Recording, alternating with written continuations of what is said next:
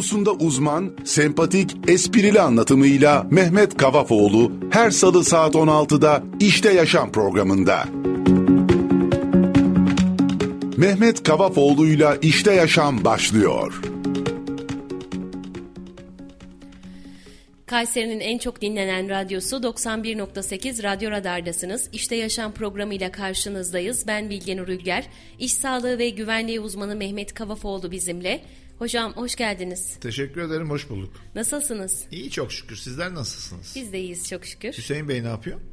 Oturuyor. Oturuyor. Hüseyin Bey Başka bir şey yapmıyor değil mi? Hayır. Hüseyin Bey, nasılsınız? İyiymiş, teşekkür Yemekten ederim. yemeğe görüşürüz. Bir aşağı gelir. Başka yok. Başka yok. Peki, belli zaten yani. Neyse, yapacak bir şey yok.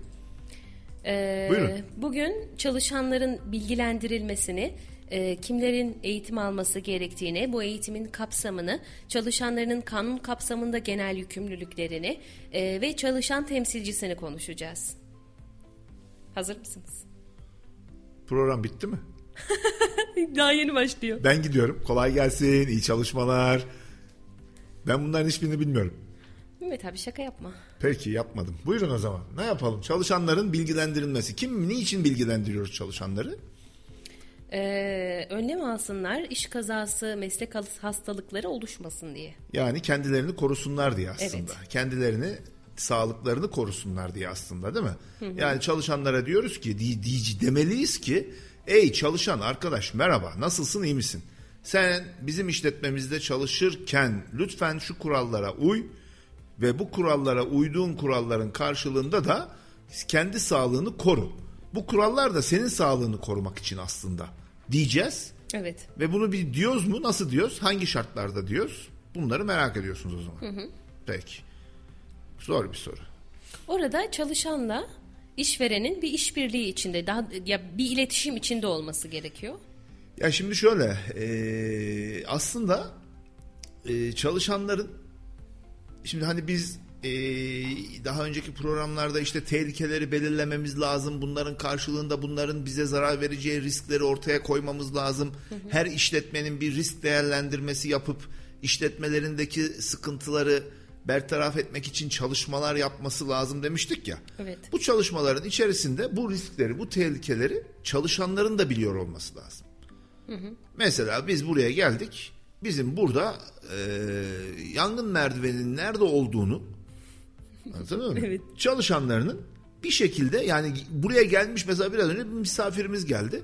Bu misafire demek lazım ki aslında geldiği zaman bak üstad burada bir sıkıntı olursa bakın şura bizim yangın merdivenimiz, kaçış merdivenimiz.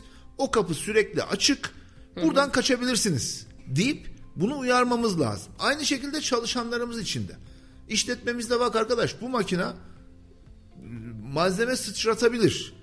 Biz bu makinenin malzeme sıçratmasını engellemek için bak böyle bir koruma yaptık. Biz bu korumayı kullanmanı istiyoruz senden dememiz gerekiyor aslında. Ama e, bunu biz böyle söylemiyoruz. Ne yapıyoruz? Hep beraber bir eğitim yapıyoruz. Eğitimde diyoruz ki eğitim konumuz da var herhalde. Yani çalışanların eğitim süreçleri nasıl olmalı, ne şekilde olmalı. Onları da bir biçime e, biçimde yapıyoruz zaten. Bir süreci var, bir şekli var. Ama e, bizim çalışanları bu konularda bir şekilde işverenin bildir, bilgilendirmesi gerekiyor. Ha bunu nasıl yapıyoruz? İşte eğitimlerle yapıyoruz. Bunu nasıl yapıyoruz? İşbaşı eğitimleriyle yapıyoruz. Bir de bunu nasıl yapıyoruz? Bu da çok önemli. İşletmelerin birçoğunun kaybettiği, kaçırdığı nokta bura. Çünkü iş kazalarının e, büyük bir kısmı ne zaman oluyor? Hadi size sor. Hüseyin'e soralım mı? Gün içinde mi ne zaman oluyor? Ya e, bugün işe başladınız. Anlatabiliyor muyum? E, iş, işbaşı yaptınız. Yeni bir iş yeri. İş kazası geçirme ihtimaliniz yüksek mi? Bence yüksek. Evet, e, şey ye- öğle yemeği arasından önce ve e, sonra olabilir.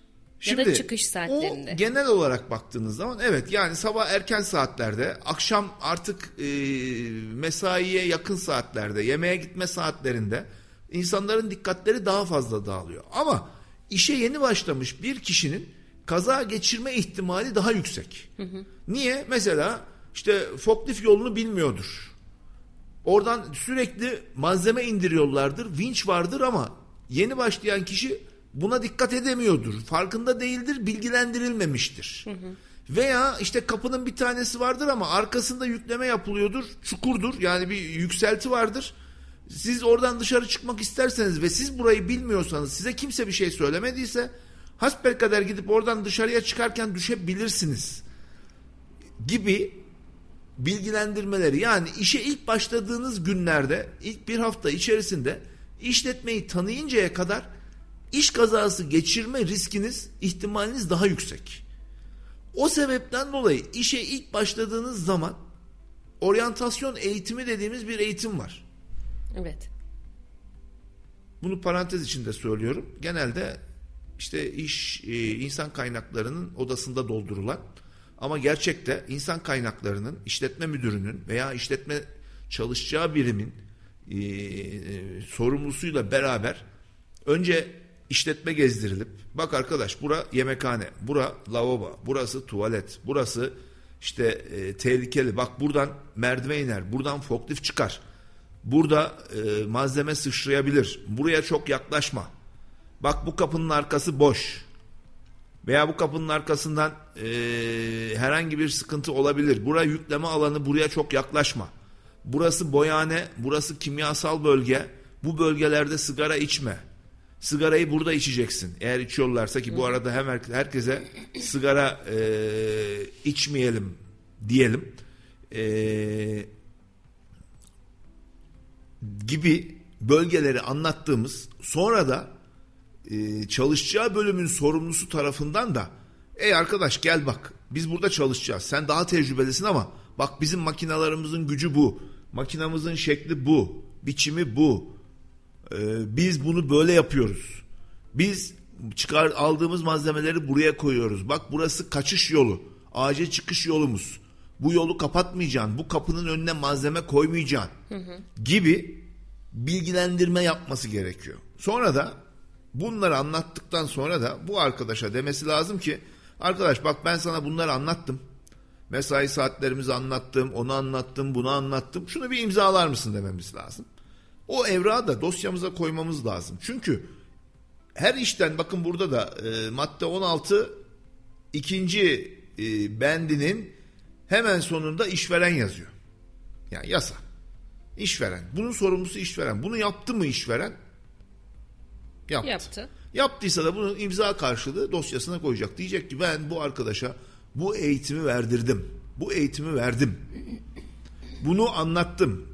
Arkadaşın da başına bir sıkıntı geldiği zaman demeyecek ki, diyemeyecek ki ben bunu bilmiyordum. Ya ben o kapının arkasının boş olduğunu bilmiyordum diyecek. Ya vermediyse işveren bu eğitimi? vermediyse işte başına da bir iş geldiği zaman ne olacak? Ceza alacak. Yani ya ceza alacak kavga gürültü ya ben sen söylediydim ben söylemediydim söyleseydin söylemeyecektin.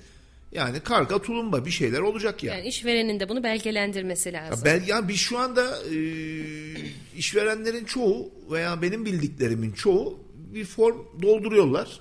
E, çalışan arkadaş işe girerken bunu üstün körü bir anlatım oluş oluyor. Hı hı. İşte insan kaynaklarındaki arkadaş diyor ki ya diyor işte yemek saatimiz şu, çalışma saatimiz şu, şu arkadaş da senin e, ustan yapacağın işi de bu anlatacak.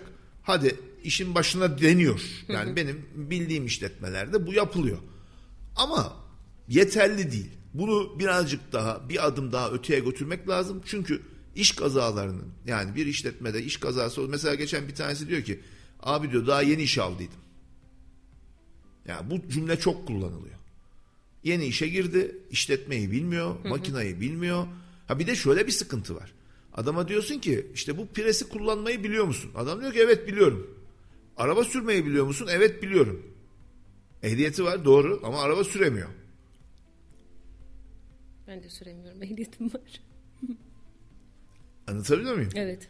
Yani bu durumları da öngörmek lazım. Eğer siz bu kişiyle makinenin başında o presin başında nasıl çalıştığını gözlemlerseniz işe başlamadan diyebilirsiniz ki Şşt, aa, Mustafa, Mustafa abi şşt, Mustafa bu, bu, bu, bu, bu, bu biliyor mu? Bu ne iş? Abi bilmiyorum ki. Gel hele sen. şu tarafa kenara çekilirsin. Ya şuna dikkat et gözünü seveyim elini kolunu sıkıştırmasın. Bunun bu makineden haberi yok. Bunu işine yaramayacaksa almayalım işe bile diyebilirsiniz. Çünkü daha işin en başındasınız. Ama adam bir hafta on gün çalıştıktan sonra peki bir soru da ben size sorayım. Buyurun. Peki işveren çalışanların haricinde kimi bilgilendirmek zorunda? Ee, iş yeri temsilcisini, Başka? hmm, iş yeri doktorunu. İş yeri temsilcisi. Neye gidecek? İş yeri doktorunu kime bi- bilgilendirecek? Bana bir sürü soru hazırladığını söyledi sayın dinleyenler. Ama ben bu soruların bu, bu soruların karşılığı bende yok, sizde var. peki. Şimdi, İş yeri temsilcisi doğruydu değil mi? Hayır. Şimdi eee, işveren aynı zamanda kimi bilgilendirmek zorunda? Biraz önce örneğini verdim aslında. Bir misafirimiz geldi. Bu misafiri de bilgilendirmek zorunda. Dışarıdan bu işletmeyi bilmeyen birini getirdiniz. Ama bunu kağıda dökemez. Döker. Danışmaya bir arkadaş koyar. Danışmadaki arkadaş işe giren ki bu yapılıyor. İşe iş- işletmeye girecek kişiye alır. Arkadaş der "Bak bizim işletmemiz böyle. Sen nereye gidiyorsun? İdari binaya gidiyorum. Senin kesinlikle işletmeye girmen yasak. İşletmeye girersen kurallar ayrıyeten buyurun bu kurallar yazılı kağıdımız. İdari binaya gidiyorsanız şu bölgeden, şu kapıdan girersiniz. Orada sekreter hanımı var. O sizi yönlendirir der. Bir tane de imza attırırsınız kişiye. Daha birazcık daha profesyonelleştiniz. Oraya bir iş güvenliği uzmanı koyarsınız veya bir görsel koyarsınız.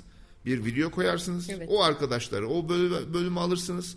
İçeri girecekleri zaman yürüyecekleri yolu, gidecekleri kuralları, tehlikeli bölgeleri o bölgelerde gösterirsiniz. Bu arkadaşlar içeri girmeden bunu öğrenmiş olur ve siz yine bilgilendirme formunu imzalatırsınız. Ben bunları öğrendim, anladım der. içeriye girer. Olmaz mı? Olur da çok mümkün değil gibi görünüyor. Yani son ben bana öyle deseler ben bir daha gitmem oraya. İşte maalesef biz hep buradan kaybediyoruz. Evet. Yani e, bunları hep bir angarya, bunları hep bir gereksiz gişeymiş gibi düşünüyoruz. Gereksiz bir formaliteymiş gibi düşünüyoruz. Aslında bunların hepsi bir şekilde uyarma, bir şekilde bilinçlendirme, farkındalık oluşturma. Zaten bizim amacımız da bu değil mi? Yani buradaki bu yayını niye yapıyoruz ki? Niye konuşuyoruz? Yani söylediğimiz şeyleri e, yani çok mu böyle e, önemli şeyler? Aslında çok önemli şeyler. Veya çok mu böyle nokta atışlar? Aslında değil ama en azından duyan insanların ya bir iş güvenliği varmış, bir güvenlik varmış, bir kendimi korumalıyım. Bilgilendirme noktasında biz de aslında o görevi üstleniyoruz burada. Yani ama kapıdaki insana diyorsunuz ki ya bak arkadaş buradan çık, dön, Şuradaki idari binadan gir. Ha, küçük işletmeler tamam belki sıkıntılı. Ama küçük işletmelerde de idari binadan işletmeye kişiyi sokarken aman arkadaş şu baretini kafana tak diyebiliriz belki. Evet. Evet Tabii evet bu yapılabilir. Ya şu kulaklığını bir kulağına koy. İçeride işte e, pres çalışıyor, zımpara çalışıyor, makine çalışıyor, gürültülü içeri. Seni ben e, sana zarar vermek istemiyorum. Sen benim kıymetli misafirimsiniz gibi algılanır aslında. Ama biz nasıl algılıyoruz? Ya Mustafa abi ne gerek var buna? Aman boş ver ya bir şey olmaz girelim içeriye falan. Evet aynen öyle. Anladın mı? Ben o iş güvenliği uzmanıyım. Orada diyorum ki aman abi girmesenize. Ben e, işletmede sigara içiyorlar. E, oluyor buna 5-6 sene. İşte videodan şeyden kameradan sigara içen birini tespit edeceğim. İçeriye girdim bağırdım çağırdım kızdım. Tabii muyum? Ceza yazıyorum dedim 500 lira 700 lira fotoğrafınız var dedim ama hiçbir şey yok. Anlatabiliyor muyum? Ondan sonracımına. İçeriye girdim şeyden e, kameralardan sigara içenlerin fotoğrafını arayacağız. Bir tane fotoğraf bulduk. Bu araya başka bir kameradan elinde tüfek bir adam girdi içeriye. Tüfek mi? Heh. Arkasından iki tüfekli bir adam daha girdi içeriye ve ellerinde sigara. Bunlar kim dedim? İşte A firmasının patronuyla bizim patron abi dedi işte. Ahmet abi. İçeri girdiler. O işletmenin ortasına geldiler. Sigaraları yaktılar. Evet. Şimdi gürültü var. Zarar görebilirler. Ellerinde silah var. Sigara içiyorlar. Burada Sen bizim yapabileceğimiz ki çalışana? işte burada bizim yapabileceğimiz çok bir şey yok. Ama o düzeni işveren kendisi ya arkadaş benim işletmem, benim işletmem özel, benim işletmem özenli, benim işletmem kurallara uyan bir işletme imajı vermek aslında çok önemli. Mesela ben e, birçok yerde görüyorum mağazaya giriyorum mesela diyorum ki ya yangın tüpünüz var mı? Abi var nerede? Bir bakıyorsun işte e, tezgahın arkasına saklanmış. Ya niye yaptınız bunu? Niye sakladınız? Ya işte abi görüntü bozuluyor. İşte e, ya, e, ya dedim Estetik ben değil. ben sizin yerinizde olsam müşterinin gözünün önüne asarım. Bir yangın tüpü üstüne de şey. Evet bu daha güvenli gösterir. Biz işletme olarak, mağaza olarak sizin te- güvenliğiniz için yangın tüplerimizi, yangın sistemlerimizi anlatabiliyor muyum? Sürekli aktif halde bulunduruyoruz. İhtiyacınız olmamasını diliyoruz ama eğer olursa yangın tüplerimiz görünür yerlerdedir. Lütfen kullanmaya çekinmeyin diye bir yazı yazarım dedim. Altına da derim ki siz bizim müşterilerimiz bizim için değerlisiniz. Güzel olmaz mı? Çok güzel olur. Ama biz Yani gelen için de e, müşteriden çok daha e, böyle konuk gibi, misafir gibi olur. Yani. Ama işte e, maalesef biz burada biraz önce sizin dediğiniz gibi ben bir daha gitmem o işletmeye. Ben bir daha gitmem oraya. Ben şu an e, çoğunluğu temsil ediyorum ve gerçek hayatı söylüyorum. İşte işte olay o noktada geneli bu. Ama bizim artık yavaş yavaş yavaş yavaş kendi işletmelerimizde işte içeriye girerken. Bu söylediğiniz e, küçük işletmeler için de geçerli mi? Ya geçerli neden? Sizin 10 tane çalışanınız var işletmede. Kapatın kapağını kap- kapatın kapatın kapatırsınız kapağı kapısını kapınızı. İçerideki adama da özen gösterirsiniz. O da der ki ya ben özelim. Tabii mi? Ben özelim. Dersiniz ki yapma bunu. Yani küçük işletmelerde çünkü e, böyle bir şey için bir kişiyi çalıştırmak biraz ağır olabilir. Ya şimdi bir kişi bunun için çalıştırılamaz zaten 10 kişiyle. Eğer siz o düzeni kendi içinde getirirseniz ya işte oturursunuz çalışanlarınıza dersiniz ki ya bakın arkadaşlar biz bu düzeni kurmamız lazım. Çalışalım beraber. Siz o düzeni o arkadaşlarla siz kuralları mesela şimdi sabah geliyorsunuz. Tabii mi? Ee, işte patron size dese ki e, sabah kahvaltı etmeyeceksiniz dese buraya poğaça getirebilir misiniz? Getiremeyiz. Getiremezsiniz. Çayınızı saat 1 9'dan önce içmeyeceksiniz dese sabah çayınızı alıp bilgisayarların yanında çay içebilir misiniz? İçemeyiz. E, neyse ki böyle bir patronumuz yok. Ya işte bu bir düzen.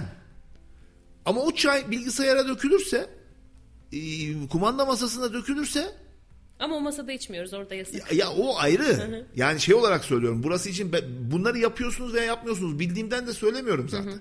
Sadece örnek olarak. Mesela işletmeye girmiş adama diyorsunuz ki kulaklıksız girmeyeceksin. Şimdi bunu ben patron olarak bu kuralı koymuşsam içeride de neden yok diye sormuşsam ikinci sefere bu kural uygulanır. Ama bu kurala ben gidiyorum diyorum ki ya arkadaşlar niye takmıyorsunuz? Patron da arkamdan iş göz, göz koyuyor yapıyor. Ya söylesin gitsin. Ya böyle olduğu zaman içeride bir düzen olmuyor. Bir kural olmuyor. Ayrıca Kapıdaki sen kapıdan giren yani? adam kapıdan giren adam mesela e, küçük işletme 10 kişilik Anlatabiliyor muyum? Ya insanlara bir danışmanız yok. Yani bir görev güvenlik görevliniz yok koyacak. Anlatabiliyor muyum? Ama kapıdan içeri girerken e, oraya bir yazı yazabilirsiniz. Diyebilirsiniz ki lütfen idari bina haricinde işletmeye girmeyiniz. Kendi güvenliğiniz için. İdari binaya girer sizi bulur. Sizde derdini anlatır. Zaten idari binada onu karşılayacak birileri vardır. Evet. Anlatabiliyor muyum? Orada derdini anlatır. Eğer o kişiyi işletmeye gidecekseniz bir kulaklık bir gözlük taktırabilirsiniz işinizin evine göre. Bir baret taktı e, giydirebilirsiniz. Diyebilirsiniz ki arkadaş içeriye giriyoruz. Lütfen. Kaç kişi çalıştığınızın ne önemi var? Bir kere dışarıya görüntünüz farklı. Daha Güvenliklisiniz. Güvenliklisiniz. Güvenlik için bir şey yaptığınızı çalışanlarınız görüyor. İster istemez uyuyor.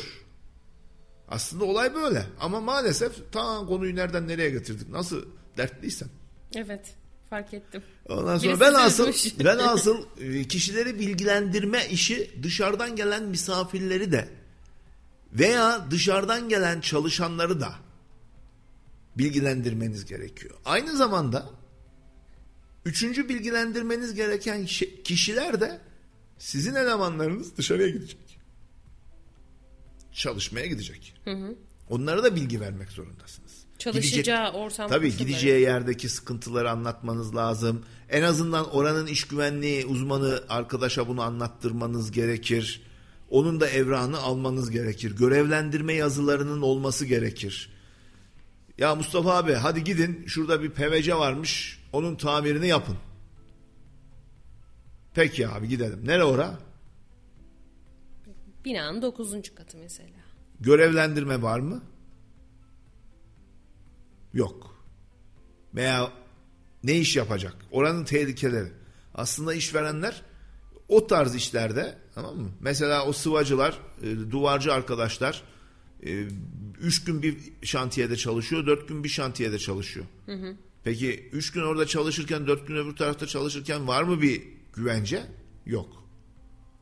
Aslında çalışan da işveren de büyük sıkıntının içerisinde. Mesela ben bir yerde avukatın biri yazmış bir sürü dilekçe. Avukata bir evrak gönderdim. Davadan vazgeçti. Niye?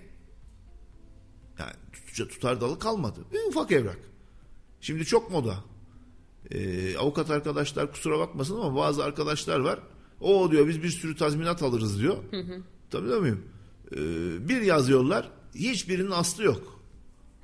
İşçi için değil mi? Evet. Çalışan için. E, çalışan diyor ki ben diyor iş kazası geçirdim diyor. O diyor ben diyor sana bir sürü tazminat alırım diyor. İşte eğitimin var mıydı? Ya bilmiyorum ki. Vardı yoktu. Evet evet bu tür şeylere hep öyle bakıyorlar. Şöyleydi böyleydi böyleydi anlatıyor muyum? Ama varsa elinizde görevlendirmeleri, eğitimleri ve bunları hakikaten yapmışsanız o zaman daha bir güvence.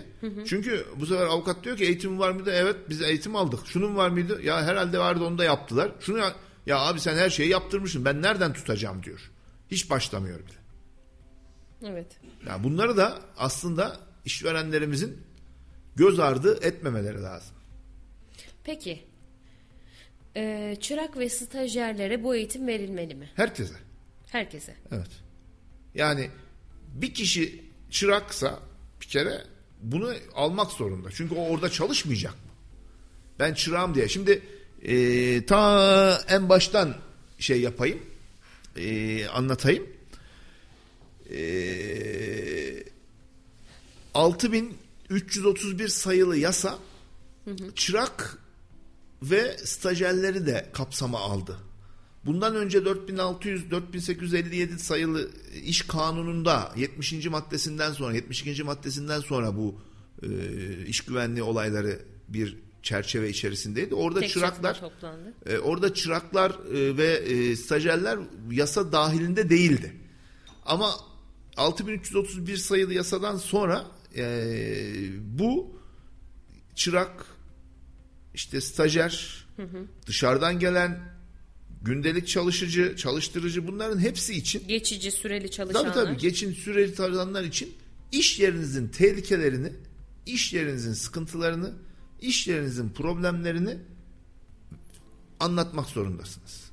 Mesela e, bir adam hastanede çalışıyor, hastanede laboratuvarda çalışıyor, hastanede ameliyathanede çalışıyorsa bunlar farklı farklı eğitimler almak zorunda. Evet. Yani ben şimdi iş güvenliği eğitimi veriyorum tamam güzel ama ameliyathanede çalışan kişiye anlattığın şeylerle tehlikelerle eee, organizede çalışan arkadaşa anlattığın şeyler farklı. Hadi organizede laboratuvarda çalışan arkadaşla organizede makine başında çalışan arkadaşın yaptığı iş de farklı. Peki bu e, mesleki eğitimi veren insanların e, nasıl soracağım? E, nereden alıyorlar bu mesleki eğitimi? Yani bu yetkileri Bir de mesleki mesleki eğitim değil de mesleki yeterlilik var. mesleki eğitim var. Uuu, mesleki yeterlilik, mesleki eğitim, mesleki yeterlilik nasıl anlatılır ki bu şimdi size? Bilemedim ki. Ben müsaade istesem. Bugünlük bu kadar yeter. Olmaz. Programımızı kapatalım sevgili dinleyenler. Sayın Hüseyin Bey uyuyor muydunuz? Uyumuyormuş. Hareket böyle. Ne yapıyordunuz orada? Niye şimdi gözünüzü ovalıyorsunuz? Cevap da veremiyor. Sayın dinleyenler harika bir durum. Evet sizi dinliyoruz Hüseyin Bey. Te- mikrofonu vereyim mi size? Ona da hayır diyor. Şimdi e, mesleki yeterlilik yeni e, gündemimize gelen bir konu. evet. Hmm, mesleki eğitim de bu çıraklık eğitimlerde, halk eğitimlerde verilen Ya ismi meslek eğitim olmayabilir. He, e, halk eğitimlerde, çıraklık eğitimlerde veya özel eğitim kuruluşlarında verilen işte mesela e, ahçı için ahçılık nasıl yapılır veya işte yemek nasıl yapılır, ne olur, ne değildir bunların anlatıldığı eğitimler. Veya presçi için işte pres makinesi nasıl kullanılır, nelere ne dikkat etmek lazımdır, şudur budur diyen eğitimler. Mesleki yeterlilik de ben ahçıyım diyen bir kişiye sınav yapıyor devlet eğer ahçı olduğunu veya presçi olduğunu e, o sınavdan geçerek ispat ederse ehliyet gibi bir belge veriyor. Diyor ki senin mesleğin işte duvar ustası. Senin mesleğin ahçı. Ve seviyen bu. Şimdi mesleki yeterlilik bir eğitim değil. Yok şey için iş güvenliği ve sağlığı için e, bu biraz evvel de söyledik ya ameliyathanelerde ya da işte laboratuvarda e, bu mesleki eğitimi kimlerden alacaklar? Ha, iş güvenliği uzmanlarından veya o oranın yetkilisinden. Yani e, zaten biz şöyle yapıyoruz ya e, bir kere o bölgenin biz ameliyathanenin tehlikelerini ortaya çıkarıyoruz. Nedir ameliyathane tehlike? Bir kere elini kesebilir. Batabilir. Enfeksiyon kapabilir. Evet. İşte ortamdaki mikroorganizmaları soluyabilir. Mesela biz e, Covid e, mikrobunu sorumamak için elimizden ne geliyorsa yapıyoruz. Ama ameliyathanede Covid'e benzer birçok mikroorganizma olabilir. Kendisine zarar verebilecek. E, kendisine mesela vücuduna temas ettiği zaman zarar verebilecek birçok organizma olabilir. Bunlar hakkında bu arkadaşları bilgilendirmek gerekiyor. Ve bunu da zaten e, oranın iş güvenliği uzmanı o bölgedeki yani o, alanın e, tehlikelerini bildiği için bu eğitimleri rahatlıkla verebiliyor. Veremediği yerde, kendisinin eksik kaldığı yerde o bölgenin, o işletmenin sorumlusu, o alanın sorumlusu, bilgi e, yetkilisiyle ortaklaşa bu eğitimleri verebiliyor. Bir de mesleki yeterlilik var. Bunu sormadın o zaman sen. Evet ben bunu sormadım. Mesleki yeterliliği mi sormadın? Mesleki eğitim dediğin o eğitimi mi sormadın? Ben eğitimi eğitimi sordum. Yeterliliği Açık, sormadım. açık, açıklayabildim mi? Evet teşekkür ederim. Peki teşekkür ediyorum. Ben teşekkür ediyorum. Ee, çalışanların eğitimine gelelim mi? Gelelim. Bu kişilerin bilgilendirilmesi gibiydi. Ee, peki şey mi mesela iş sağlığı ve güvenliği uzmanları kendi aralarında ayrılırlar mı? Mesela bu eğitimi şunlar verebilir gibi. Ya şimdi e, yasa ilk çıktığı zaman böyle bir ayrım yapmaya bakanlık çalıştı işin açıkçası. Ee, dedi ki işte madenciler maden, inşaatçılar inşaat, kimyacılar kimya, işte e, biyologlar işte kimya, işte ziraat mühendisleri ne yapacağına karar veremediler. Bir şeyi uzmanları ayrıştırıp e, branşlaştıramadılar maalesef. Mesela ben kendimden örnek vereyim. Ben inşaata inşaatta çalışırken de işte bir laboratuvarda da çalışabiliyorum. Bir e, pres makinesiyle çalışırken öbür tarafta boya makinesiyle de çalışabiliyorum. İş Ve- sağlığı güvenliği uzmanlarını kimyagerlerden e, Teknik falan mı? elemanlardan. İş sağlığı güvenliği uzmanı 4 yıllık üniversitelerin teknik bölümlerini bitirmiş olmaları gerekiyor. Ya da iş sağlığı güvenliği üniversitesinde okul bölümünde okumuş olması gerekiyor. Yani e, teknik bölüm dediğimiz işte makine mühendisliği, Ya mesela kimyası, makine bakımcısıysa iş sağlığı ve güvenliği uz, uzmanlığı lisans okuması gerekiyor. Bakımcı dediğiniz zaman e, ön lisans okumuş oluyor. Anladım. Lisans okudu diyelim. 4 senelik lisans okuyacak, lisans bölüm okuyacak, teknik birim. İşte mimarlık, e, kimya, matematik, ziraat Yani- mühendisliği, sonunda mühendis olacak. Şöyle sormak istiyorum. Ee, şey yaptıktan, çalışmaya başladıktan sonra alanıyla ilgili bir iş yapacak değil mi? Yok, nereye çalışmaya başladıktan sonra? İş sağlığı güvenliği uzmanı oldu diyelim. Şimdi ve bu arkadaş kimyager. e, yok istediği yer, yani madende dahi çalışabilir. İnşaatta da çalışabilir. Eğer Ama böyle A ayırdılar sınıfı, diye düşünmüştüm. E, C sınıfıysa madende çalışamaz, e, inşaatta çalışamaz. Ama mesela ben kimyacıyım, A sınıfı bir uzmanım. E, A sınıfı uzmanlığımı işte e, geçtiğimiz onu 15 senelik saat tecrübem olduğu için bir sınav yaptılar. O şekil aldım. E, ama 7 sene sahada çalışmanız gerekiyor A sınıfı uzmanı olabilmek için. İşin uzmanı sizsiniz değil mi? Evet. Evet. Maalesef ben. ee, ne diyecektim ya konuyu var ya bir daha size soru sordurmayacağım ben. Bütün soruları ben soracağım. Mehmet abi beni hiç konuşturmadığın için sana sıralı soru hazırladım. Peki tamam. İkide bir de bölüyorum. Peki. Ee, ne diyecektik unuttuk. Hüseyin Bey. Aa, reklam gelmiş. Her şey gönlünüzce olsun. Bir reklam arası veriyoruz. Ee, bu arada bir saniyenizi alayım. Bilgi Hanım'ın geçen günlerde doğum günü vardı. Onun doğum gününü kutluyoruz. Yeni yaşının ona hayır, huzur, mutluluk getirmesini temenni ediyoruz. Teşekkür ederim. Ee, her şey gönlünce bir ömür yaşar inşallah. Reklamlara girebilirsiniz. Mehmet Kavafoğlu'yla İşte Yaşam devam ediyor. Reklamların ardından devam ediyoruz. 91.8 Radyo Radar'dasınız. Radyosunu yeni açanlar için İşte, Yasa, İşte Yaşam programıyla karşınızdayız. Ee, çalışan temsilcisinden devam edelim. Ee, çalışan temsilcisinin e, yetkileri, görevleri, sorumlulukları nelerdir? Şimdi e, çalışan temsilcisi de aslında bizim sistemimiz içerisinde şu anda daha tam oturmuş bir e, sistem değil. E, yasada olduğu için madde 20 e, yasada olduğu için e, hı hı. bir çalışan temsilcisi belirliyoruz. Yanına destek elemanı belirliyoruz. E, Herhalde Bu arkadaşlara... iş sağlığı ve güvenlik kültürü biraz da otursun tabii, diye. Tabii. E, onları belirliyoruz ama oradan bilgi alamıyoruz daha. Aslında çalışan temsilcisine şuradan ee, çalışan temsilci, temsilcisinin görevi tehlikenin kaynağının, tehlike kaynağının yok edilmesi veya tehlikeden kaynaklanan riskin azaltılması için işverede öneride bulunma ve işverenden gerekli tedbirleri alınmasını isteme hakkına sahiptir diyor aslında çalışan temsilcisi işlerdeki yani iş yerindeki tehlikelerin hı hı. belirlenmesinde ve önlenmesinde işverene dolayısıyla bizlere yol gösteren e, kılavuz olan bir arkadaş. Ama e, yani daha... Bu özel bir çalışan değil mi? Da, yo yo. Yani işletmedeki herhangi bir çalışan. Herhangi bir çalışan. Ve bu şöyle seçiliyor. Aslında e, bakın yukarıda da diyor ki e, çalışanlar arasında yapılacak seçim veya seçimle belirlenemediği durumlarda atama yoluyla. Yani çalışanlar arasında Evet seçim yani olur. bizim bir ilan asacağız. Diyeceğiz ki ey çalışanlar işte e, biz bu işletmede bir çalışan temsilci seçeceğiz. Çalışan temsilcisinin özellikleri şunlar olmalı. En az 3 sene çalışmalı işte e, işin ehli olmalı, sevilen olmalı falan. Ya bunları yazmıyoruz tabii de bir şey var e, bu ilana başvuru oluyor. Diyor ki ben çalışan temsilcisi olmak istiyorum. Hı hı. Bir, bir seçim tarihi belirleniyor. O gün e, yemekhanede bir seçim yapılıyor. İşte oy pusulaları yazılıyor. Diyoruz ki arkadaş işte iki tane aday var. Bu iki adaydan hangisini istiyorsunuz? Arkadaşların eline bir kağıt veriyoruz. Herkes oraya ismini yazıyor.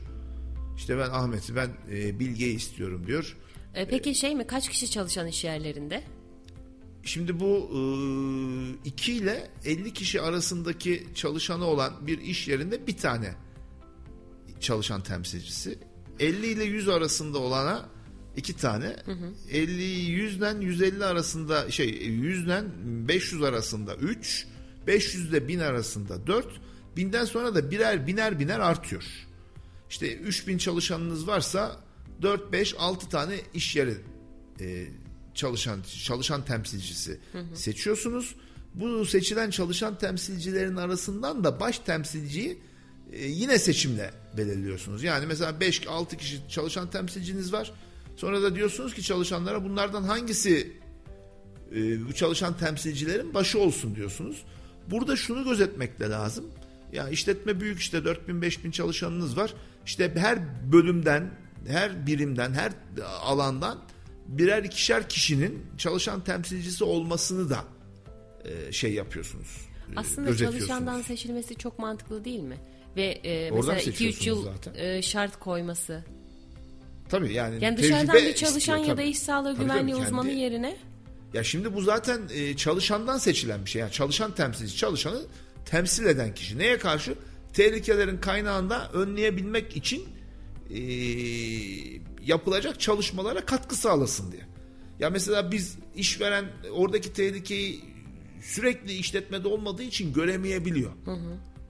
Ama çalışan temsil çalışan diyor ki e, ya diyor çalışan temsilcim gel hele buraya diyor. Çalışan temsilcisi gidiyor şeye neydi onun adı?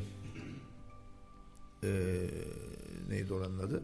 Mekana diyor ki bak usta diyor bura böyle böyle sıkıntılı. Burada insanlar zarar görebilir. Buraya bir tedbir alalım diyor. Bu çalışan temsilcisi de diyor ki aa diyor ben bunu söyleyeyim o zaman diyor. İşverene geliyor diyor ki bak usta bak patronum işte beyefendi sahibim artık neyse e, burada böyle bir sıkıntı var. Bura bizim ileride başımıza sıkıntı açabilir. Bak bunu göz ardı etme diyor. Bunu iş güvenliği uzmanına da söylüyor. Hep beraber oraya bir çözüm üretiyorlar. Yani çalışan temsilcisinin e, şeyi e, işletmedeki fonksiyonu bu.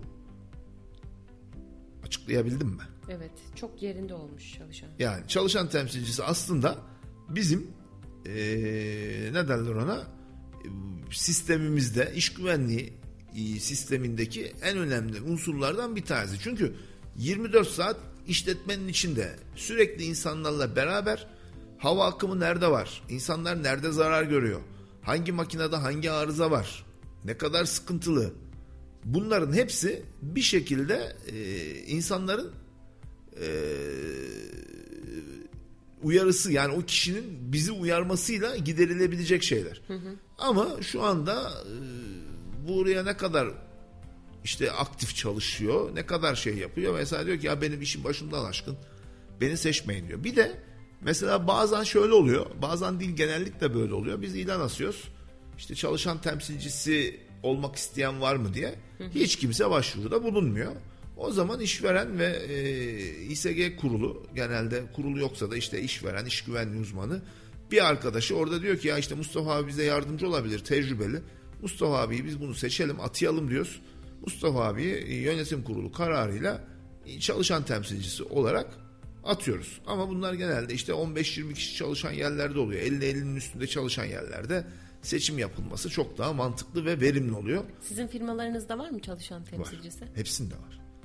Çalışan temsilcisi bir kişi haricindeki her çalışan firmada yani her çalışan e, sayısı olan firmada olmak zorunda zaten. Ama aktif değiller. Yani çalışan temsilcisinin varlığı ile yokluğu arasında yani çalışan temsilcisinde bir var mı bir sıkıntı? Üstad diyorsun, usta diyorsun. Ya abi çalışıyoruz işte bir sıkıntı yok diyor. Aslında önden çalışan temsilcisinin de bu olaylara ya iş nereye gidiyor biliyor musunuz Bilgi Hanım? Ta şeye gidiyor. Yani işverenin bu işe ciddi bakmasına gidiyor. İşveren ciddi bakarsa ya abi var mı sıkıntı? Ya Mustafa abi şu preste şöyle bir sıkıntımız var da. Neymiş oğlum? Şöyle bir şey. Ya o ben bunu düzür yaptırayım. Oradan telefon açar da presi aldığı kişiye haber verir de bu sistemi düzeltirse aa, çalışan da diyecek ya bak bu adam bu sistemleri düzeltiyor. Ama öbür türlü zaten bir şey olmuyor. Ben söylesem ne olacak ki? Yani biz hep birazcık daha böyle ötelemeyle gidiyoruz. Ötelenmeyeceğimiz günlerin çok kısa zamanda gelmesi umuduyla. Evet bir takipçimiz yazmış da aynı şeyleri konuşuyoruz. Çalışan temsilcisi ise aynı işletmede çalışanların içinden seçilen ve olası iş kazalarına karşı daha temkinli yaklaşımda bulunabilen bir çalışan. Biz aynı şeyleri konuşuyoruz. Bizi dinliyor musunuz? Evet, e, o arkadaşımıza da katkılarından dolayı e, teşekkür ediyoruz. E, bizi bizim Kayseri'de içesine dinliyormuş. Ellerine sağlık. Evet, Ee, şimdi- ederiz. Çalışanların e, hafiften toparlayalım isterseniz hı, konuyu da buyurun. e, yeni bir maddeye geçmeyelim çünkü bundan sonraki aradaki madde çalışanların eğitimleri nasıl olmalı, ne şekil olmalı birazcık bahsettik ama e, oraya girmeden bugünkü konuyu birazcık toparlayıp programımızı sonlandırabiliriz. Hüseyin Bey sizce mümkün mü? Evet Hüseyin Bey onay verdiğine göre biz bu işi yapalım. Evet. Evet. Ne anlatalım? Ne anlattık Hüseyin Bey? Bir anlattıklarımızdan bahseder misiniz bize? Eyvah. Bir kere çay ısmarlamadınız bugün bize. İkinci sefer bir bakmayın Bilgi Hanım'a.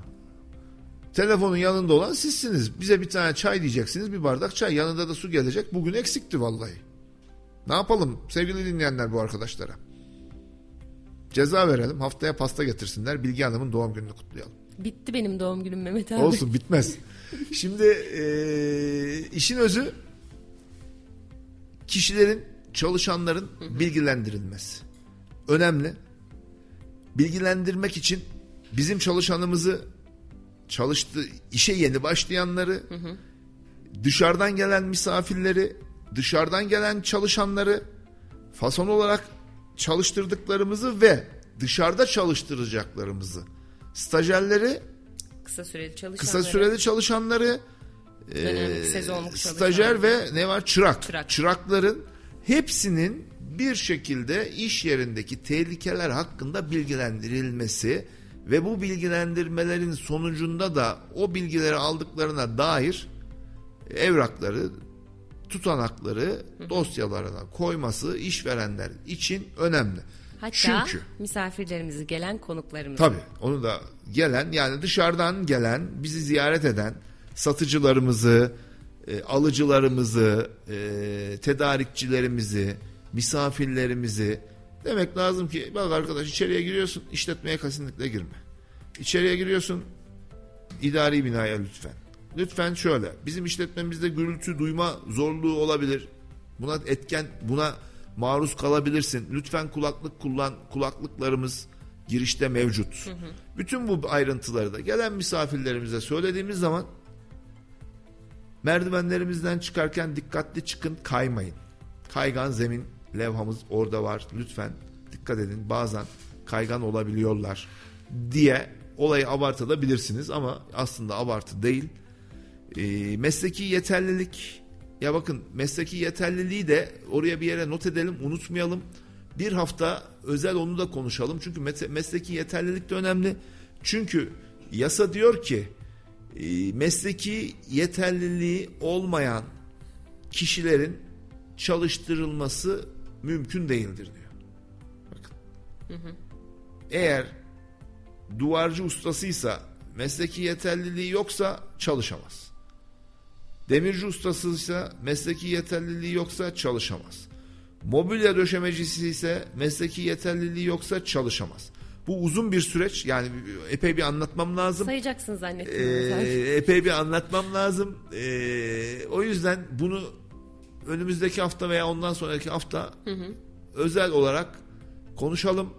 Ee, kimler, neler, hangi konular, hangi meslekler, nereden bulabilirler, nereden ulaşabilirler onlara da konuşalım. Kişi, kişilerin mesleki eğitimleri de o noktada önemli. Sizin sorduğunuz soru bazında, babında çalıştıkları işle alakalı bu arkadaşlara özel güvenlik eğitimleri de verilmeli. Adam yüksekte çalışıyorsa yüksekte çalışma eğitimi almalı. Makinayla çalışıyorsa o makinede çalışma eğitimi almalı. O makinenin kurallarını ona anlatmalı. Talimatlar şeklinde verip bu talimatlara uyacaksın arkadaş denmeli. Benden bu kadar. Çok mu hızlı bitti? Teşekkür ederiz. Ağzına, ağzınıza sağlık. Evet ben beklemiyordum daha. Siz sürekli anlatıyorsunuz ya. Sürekli örnek sürekli örnek devam edecek zannettim. Ee, haftaya aynı günde ve saatte görüşmek üzere. Hoşçakalın. Görüşmek üzere. Hoşçakalın. Mehmet Kavafoğlu'yla İşte Yaşam sona erdi.